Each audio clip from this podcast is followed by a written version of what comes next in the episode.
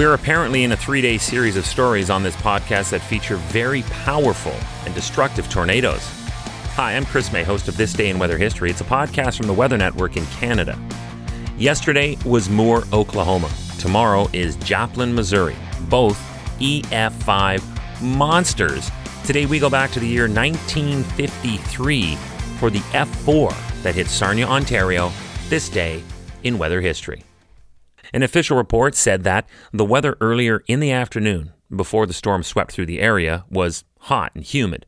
It was just after the noon hour that things started to turn and it looked more and more like a storm was looming in those darkening skies. Remember that in 1953, we had not yet evolved to the sophisticated early weather warning tech that we all take for granted today. The rain had started light in the early evening, but much heavier bands set in fast, and downtown had a storm of walnut sized hail unleashed upon them. On top of the heavy rain and large hail, the wind was strong and steady. It was then when an F4 rated tornado hit Sarnia at about quarter to 6 p.m. that night. The mayor at the time was Mr. Bill Nelson, but he was away, so Mr. Clayton Saylor, one of the council members and acting mayor, was thrust onto the scene. It was said that his first act was to instruct staff to contact the military at Ipperwash Beach. They needed help, and they needed help now. The Royal Canadian Mounted Police were also brought in, and what was called a riot act was issued at 11 p.m. that night. Now, most of us are not familiar with that term. That was actually an official order that was used to control the mobility of citizens, and for this case, it was implemented to forbid people from coming downtown to check out what happened. It was smart and timely because the scene was scattered with potential hazards and dangers.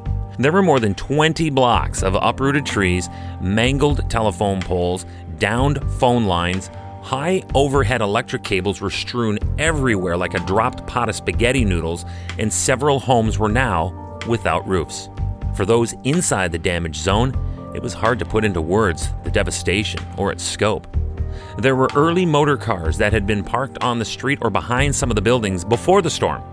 They were now either flattened or tossed into the river.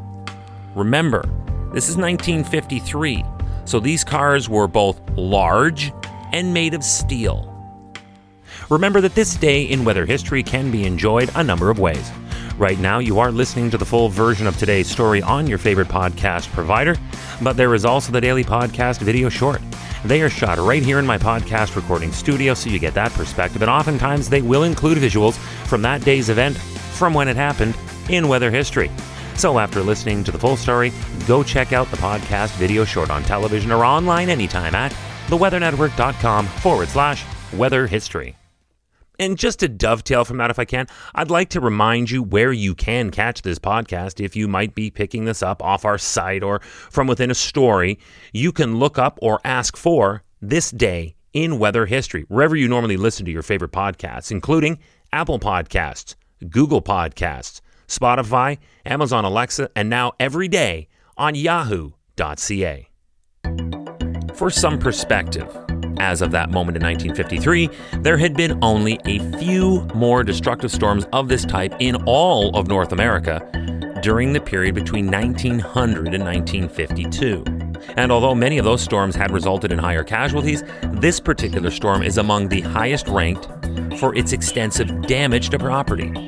The tornado first touched down near Smiths Creek, Michigan. It headed to the southern edge of Port Huron, where it killed two people and injured 68 on the U.S. side of the border.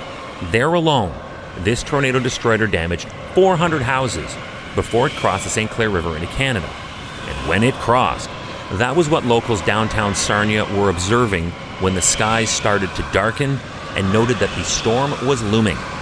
Going back to the beginning where I described the timing of things, this is the moment when the rain picked up and the hail hit.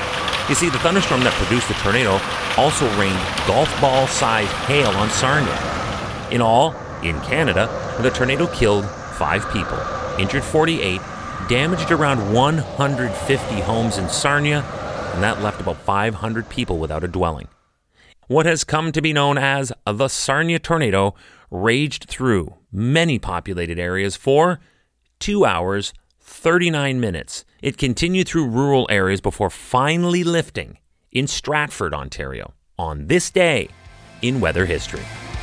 Tomorrow is May 22nd, and we will close out this trilogy of tornado terror with the EF5 that nearly erased Joplin, Missouri from the map. Our team of storm hunters, Mark Robinson, Jacqueline Whittal, were there on what I believe was their first major joint venture for the Weather Network, and we will have the descriptions from that time tomorrow on This Day in Weather History with me, your host, Chris May.